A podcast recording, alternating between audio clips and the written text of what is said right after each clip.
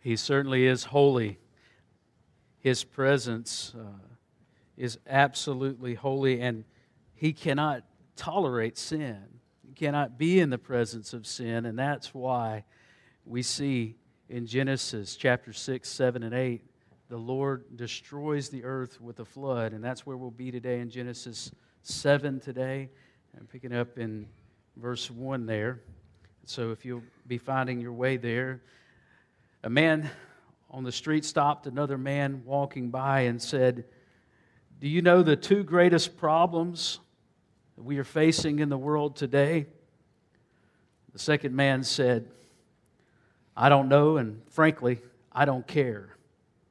The first man said, Well, you got both of them ignorance and indifference to the message that the Lord is calling us to proclaim throughout the world.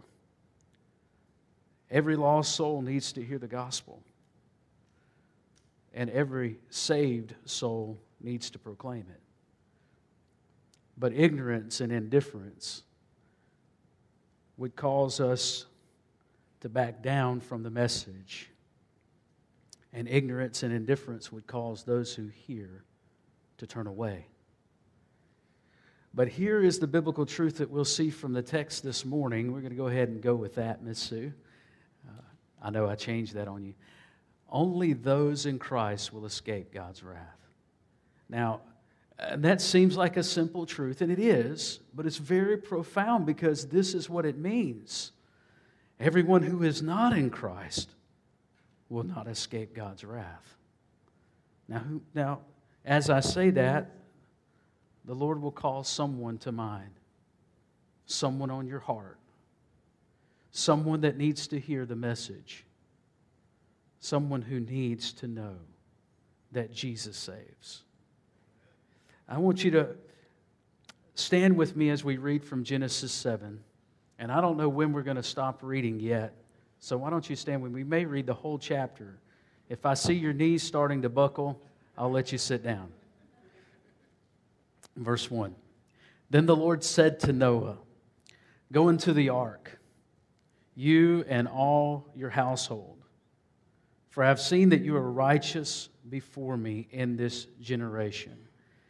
Take with you seven pairs of all clean animals, the male and his mate, and a pair of the animals that are not clean, the male and his mate, and seven pairs of the birds of the heavens also, male and female, to keep their offspring alive on the face of all the earth.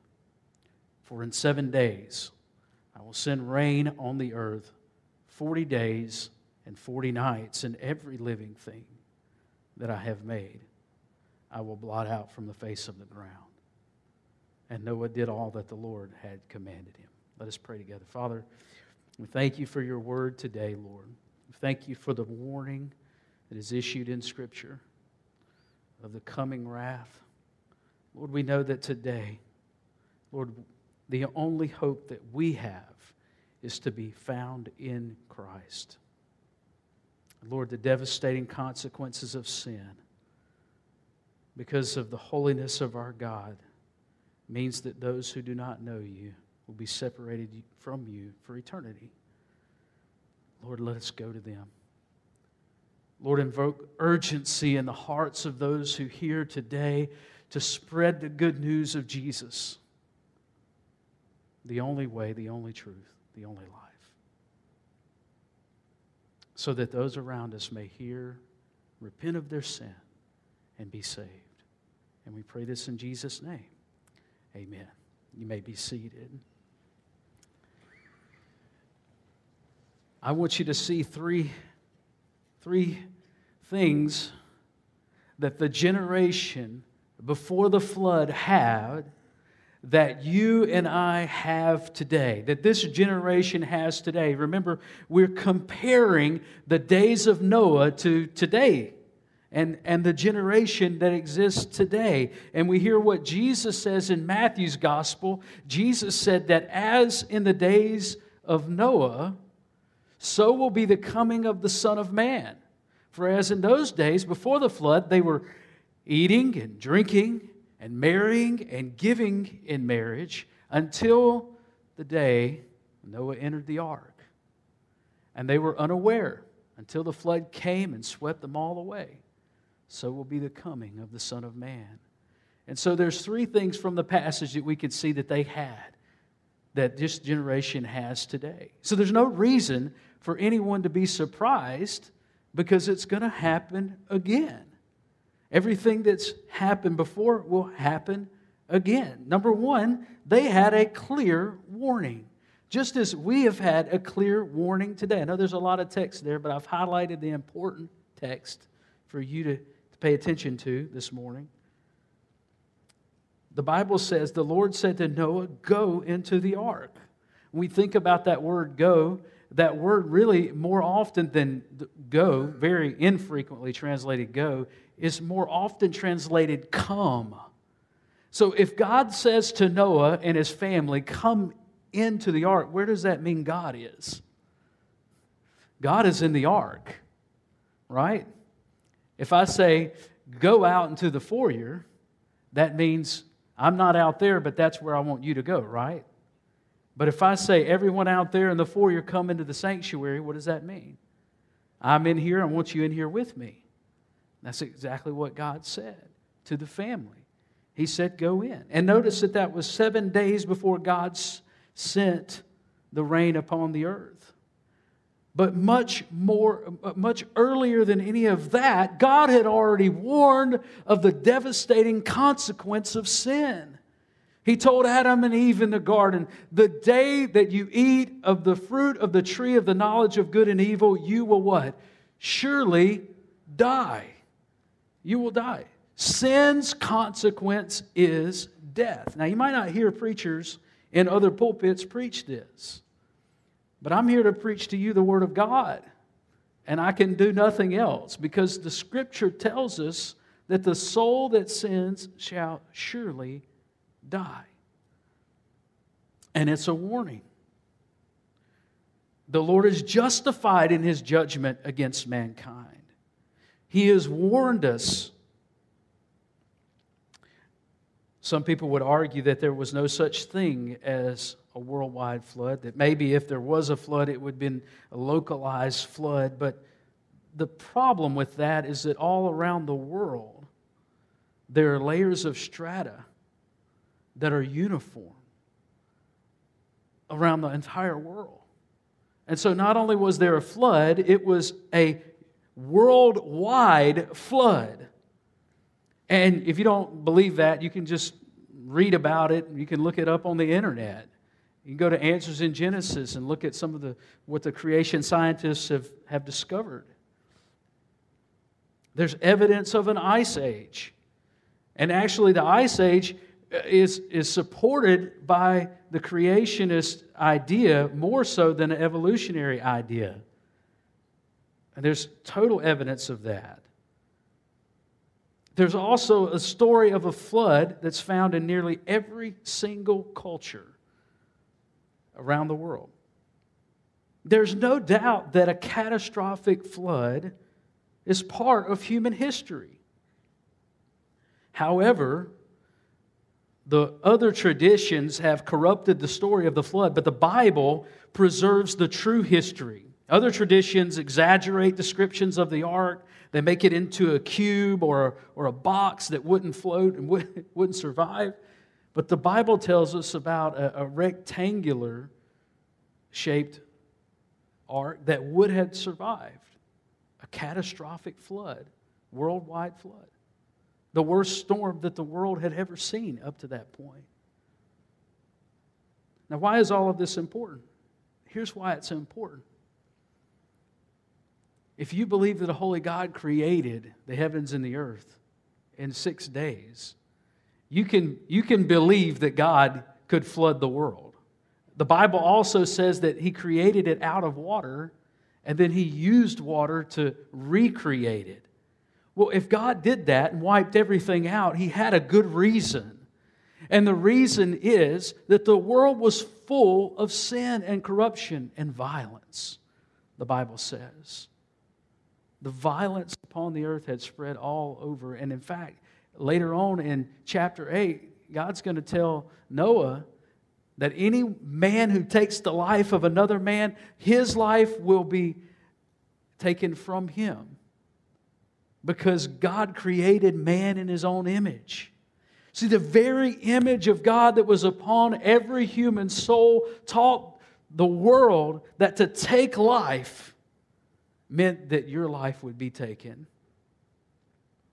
And that truth was embedded in their hearts, and yet they still were full of violence, full of greed, full of sexual perversion, full of all of the things that our world is full of today. You know, our world today, we know that something bad is coming. The secular world out there knows. Just think about it. They believe that our existence is winding down, the clock is ticking down. There's climate change, and, and it's not just that, it's a climate change cult. There's people that worship at the altar of climate change. Why do they do that? Well, they know that the world is winding down. The advent of AI, artificial intelligence. You can look at the news sto- reports today about all that, and many people are just dreadfully afraid of AI taking over the world. The threat of nuclear war. Uh, this past February, Russia suspended its last remaining nuclear treaty with the United States amid the war in Ukraine. Did you know that? In other words, Russia is saying there's nothing tying our hands we can now pro- proliferate nuclear arms as much as we want to, and you can't say anything about it. And so some people are dreadfully afraid about that. Uh, I see it all the time about asteroids falling or comets falling and hitting the, the earth. Every once in a while, they'll put up some kind of report about an asteroid that's coming closer than ever before. So people are afraid about that. You know, they're also, with the Pentagon's release of all of these UFO uh, files that they've put out. Some people think that the aliens are coming. I, am just, I, you know, I wouldn't put it past some people to just have their little alien invasion party with their full hats and everything pretty soon. The world believes that the, the, the secular world believes that our existence is coming to an end. And here's the thing about that they're right. They're absolutely right. The world is winding down. When we consider our timeline, sometimes we think it's, it's just infinite. We're somewhere here on the timeline, and time goes that way and that way. But the Bible teaches us a different truth that time is winding down, it's coming to an end. And there is a day, the Bible says, that the Lord has fixed that the heavens will part and the Lord will descend and it will be over. And we have received a clear warning about this. In 1969, in Pass Christian, Mississippi, a group of people were preparing to have a hurricane party in the face of a violent storm named Camille. Were they ignorant of the dangers? Could they just been overconfident? Or did they let their egos get in the way and influence their decisions? The Richelieu apartments were under threat. The wind was howling outside, and Police Chief Jerry Peralta pulled up sometime after dark. Facing the beach less than 250 feet from the surf, the apartments were in the line of danger. A man with a drink in his hand came out the second floor balcony and waved at the police chief. Peralta yelled up, You all need to clear out of here as quickly as you can. The storm is getting worse. But another joined the man on the balcony, and they just laughed at Peralta's order. This is my land, one of them yelled back. If you want me off, you'll have to arrest me. Well, Peralta didn't arrest anyone, but he wasn't able to persuade them off the balcony either. He wrote down the names of all the next of kin for the 20 or so people that had gathered there at the party. And then he left.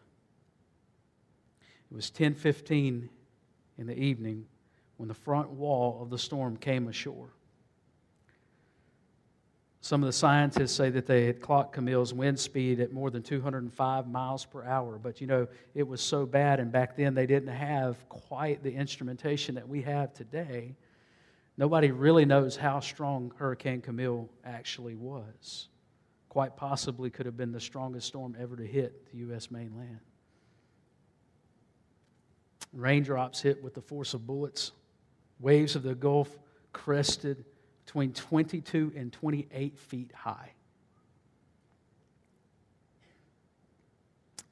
The news reports later showed that the worst damage came against the little settlement of motels, go go bars, and gambling joints known as Pass Christian. Some 20 people were killed from the party at the Richelieu apartments. Nothing was left of the three story building, it was gone. They were warned. A clear warning. It's coming. And this story, it, it, surprises us to think that someone would do that, but you would think that they would learn from the lesson, right? I remember during Hurricane Katrina, similar, similar events. People having hurricane parties when Katrina came and swept them away. We actually went uh, to Pascagoula, Mississippi after Hurricane Katrina with a work group that went down to help rebuild, mud out and rebuild. And we went to a home that uh, where the lady had been living there, and during Katrina, she didn't evacuate. She was she stayed in the home, and a, and the floodwaters rose up, and they came up, and she saw them coming, climbed up on the table, but it was too late, and they came up and busted out the windows and sucked her out onto the street. And she was going down the street with the storm surge. And finally, the only thing that caught her and saved her that she could grab hold of was the sign at the Baptist church down the street. And that lady, as we came down and we, we mudded out the house, her house, she gave her heart to Jesus. I'm thankful for that. But Peter, in 2 Peter chapter 3, he says, he, he talks about how the world then is a lot like the world today, and this was in Peter's day in the first century, and even more so today as we live here and we, we live in this world around us that seems it's going from bad to worse.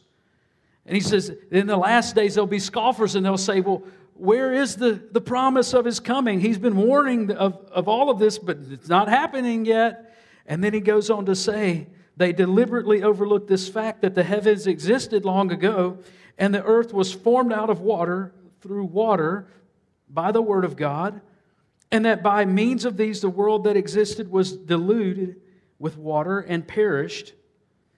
But by the same word, the heavens and earth that now exist are stored up for fire being kept until the day of judgment and destruction of the ungodly. When you think about that, what he's saying is it was flooded once and it will be flooded again, but this time it will be in a lake of fire. It'll be over. And so there's a clear warning.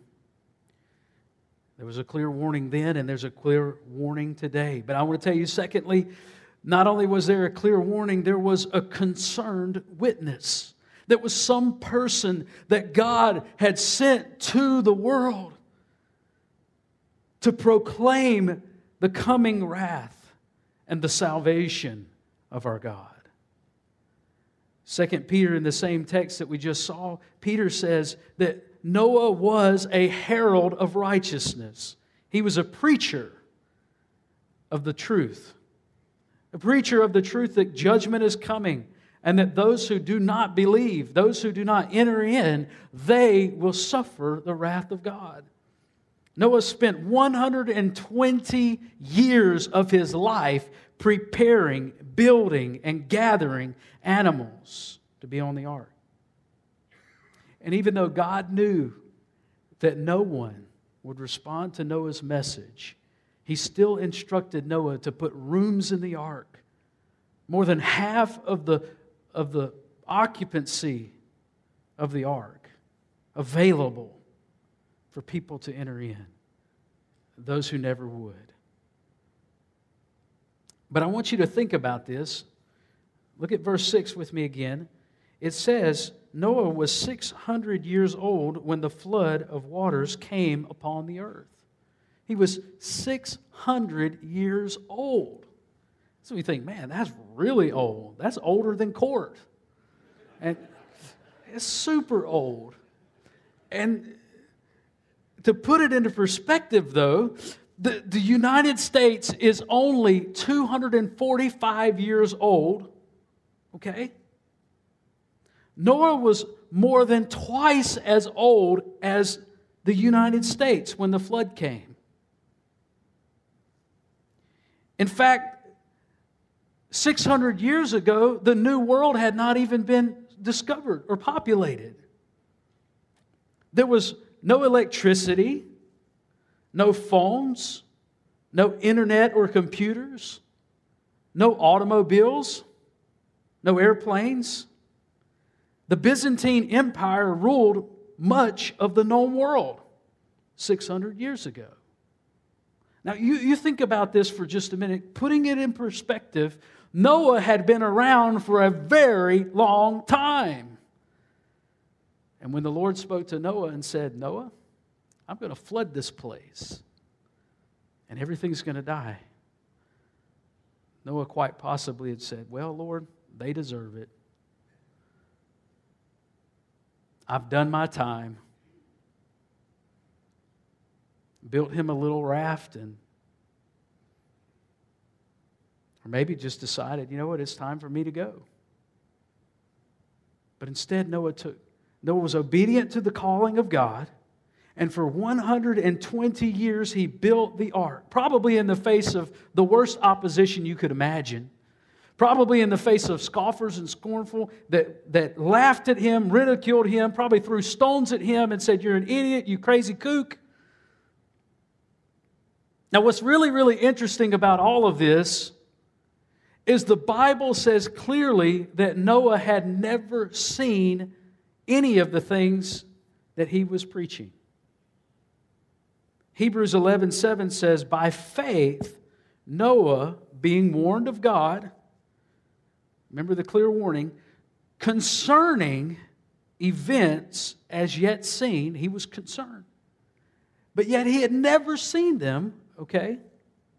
In reverent fear, constructed an ark for the saving of his household. Notice this, the Bible says it wasn't for Noah. Noah knew that he would be with the Lord, but why was he doing this? The Bible says it was for the saving of his household. He was concerned about his children and his grandchildren. He was concerned about the people closest to him being saved. By this he condemned the world and became an, an heir of the righteousness that comes by faith.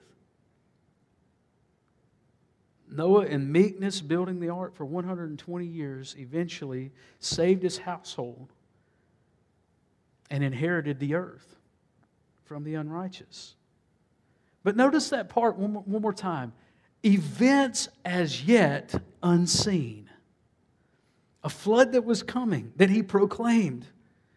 And most scholars say that there had never even been rain upon the earth. Genesis 2 5 through 6 says, When no bush of the field was yet in the land, no small plant of the field had yet sprung up, for the Lord God had not caused it to rain on the land, and there was no man to work the ground. And a mist, and a mist was going up from the land and was watering the whole face of the ground. So there was a mist that came up. Noah had never seen a flood. Noah had never even seen rain. And yet here he was in an arid place building a ship, an ocean liner.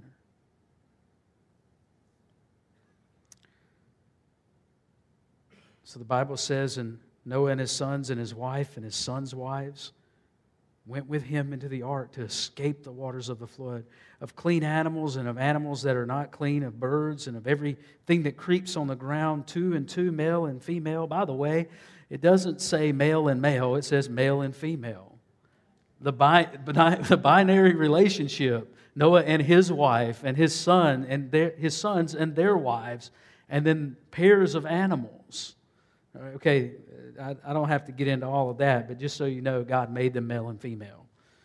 And He intended it to be that way.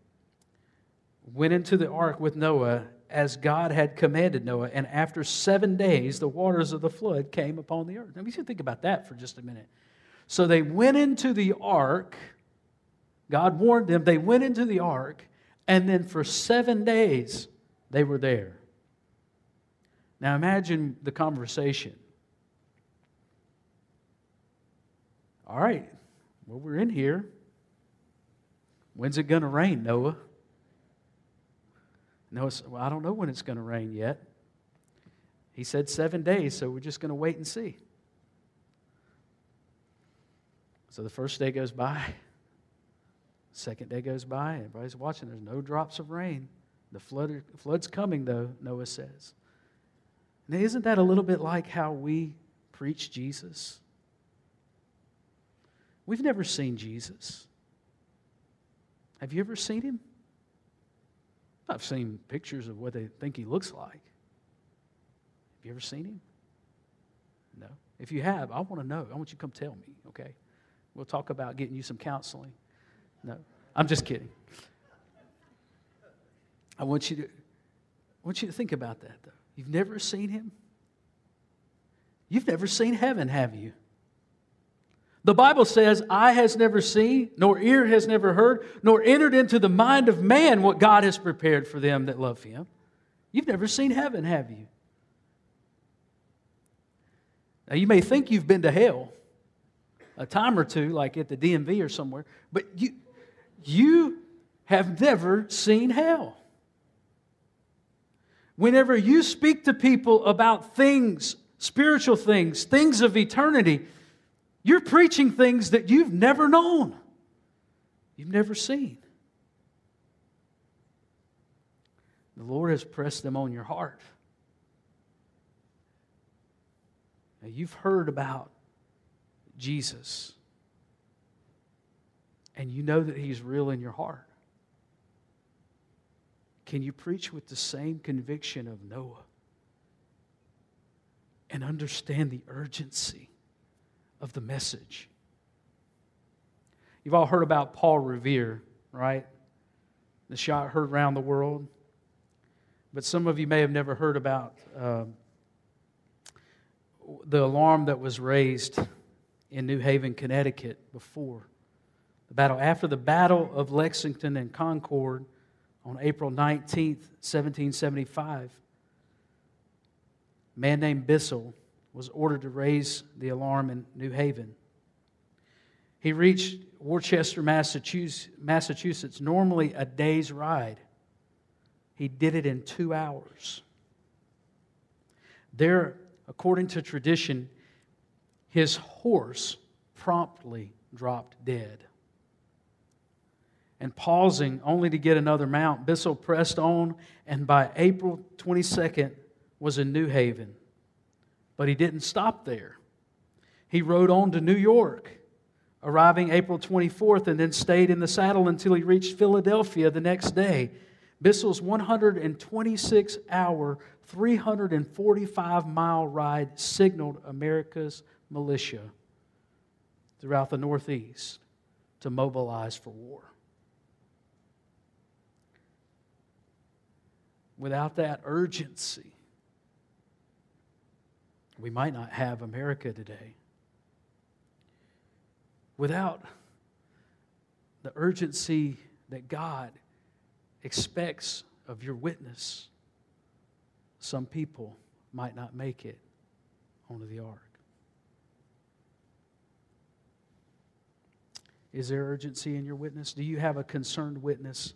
Lastly, not only did they have a, a clear warning and a concerned witness, they had a certain way, a certain way, a one and only way.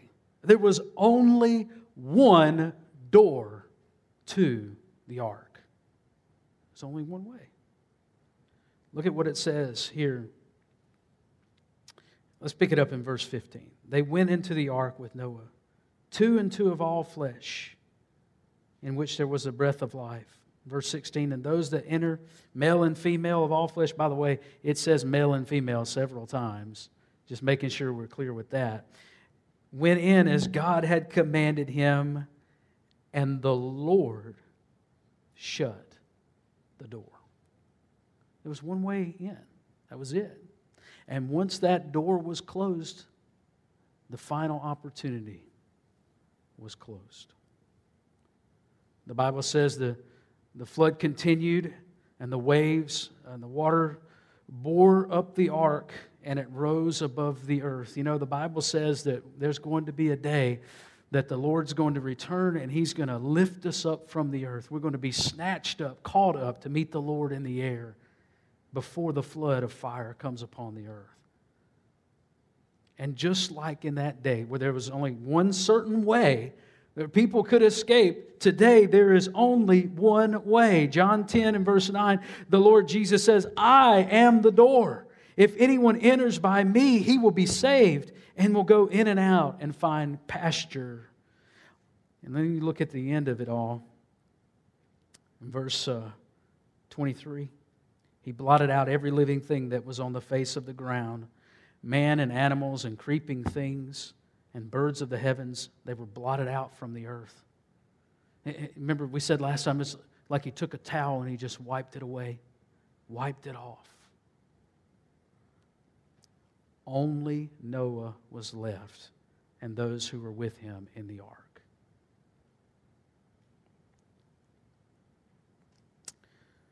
There's only one way today.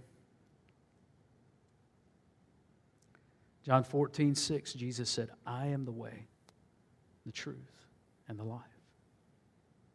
No one comes to the Father except how? Through me, he said. You got to go through the door. I know it's popular today to say that, you know, if you just, if you believe in goodness, goodness will come to you. And, and if, if you treat people well, then you'll be treated well. And if you, if you live a life of morality, then ultimate, you'll find your ultimate existence. And, and Oprah says there's multiple, many ways to get to what you call God. That's what she, she did her hands like that. That's why I did that, by the way. You know, you know what that's called? That's called that's called pluralism. There's many ways. That's not true. Psalm 32, verses 6 through 7 Therefore, let everyone who is godly, in other words, the one who goes the way of the Lord, the one that goes the way of God, that person that follows God through that one way, let him offer prayer to you in a time while you may be found. Surely in the rush of great waters they shall not reach him. You are a hiding place for me. You preserve me from trouble. You surround me with shouts of deliverance. What was going on inside of that ark? They were praising God that they were delivered from the flood. And then you look and you see at the end, all of it's all over, and we're going to see this next time. But they go out of the ark and they immediately build an altar and they worship the God who saved them. One way in,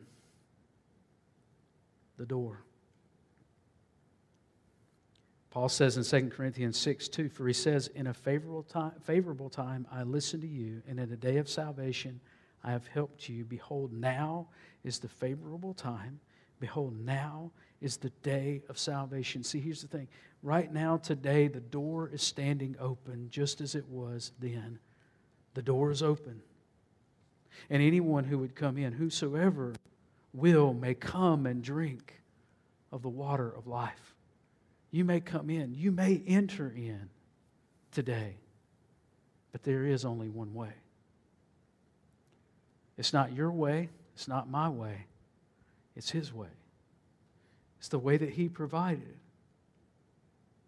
Jesus said that the curtain was torn open through the veil, which is his flesh. When he died upon the cross, he opened up the doorway into heaven for you and me to enter in. Now, for those of you who know him, thank God that you're in the ark. Thank God that you're in Christ, you're saved, your salvation is sure. Nothing can change it. Nothing can separate you from the love of God that is in Christ Jesus. So you are in Him, you are in God's love, and you have eternal life. Praise God for that. There's some shouting and hallelujahs ought to be going on inside the ark. That's where we are, folks, if we're in Christ. But we also have a job to do. We're called to go out to the world around and tell them the flood's coming. Get in the ark. And for those of you today that you don't know Jesus, and if he were to return today, if today were the last day that you spent on planet Earth, you would be separated from him for eternity. It does not have to be that way. The door is standing open. As long as you have breath in your lungs and you have the ability to confess, and you have the opportunity. Today is the day of salvation. Don't wait because you're not guaranteed tomorrow. Tomorrow he may return, and we all who know him be caught up and everyone else swept away. I don't know. Could be the day. But today, you have the opportunity. If you want to receive him today, you want to enter into that relationship with Christ, I want you to bow your head, close your eyes.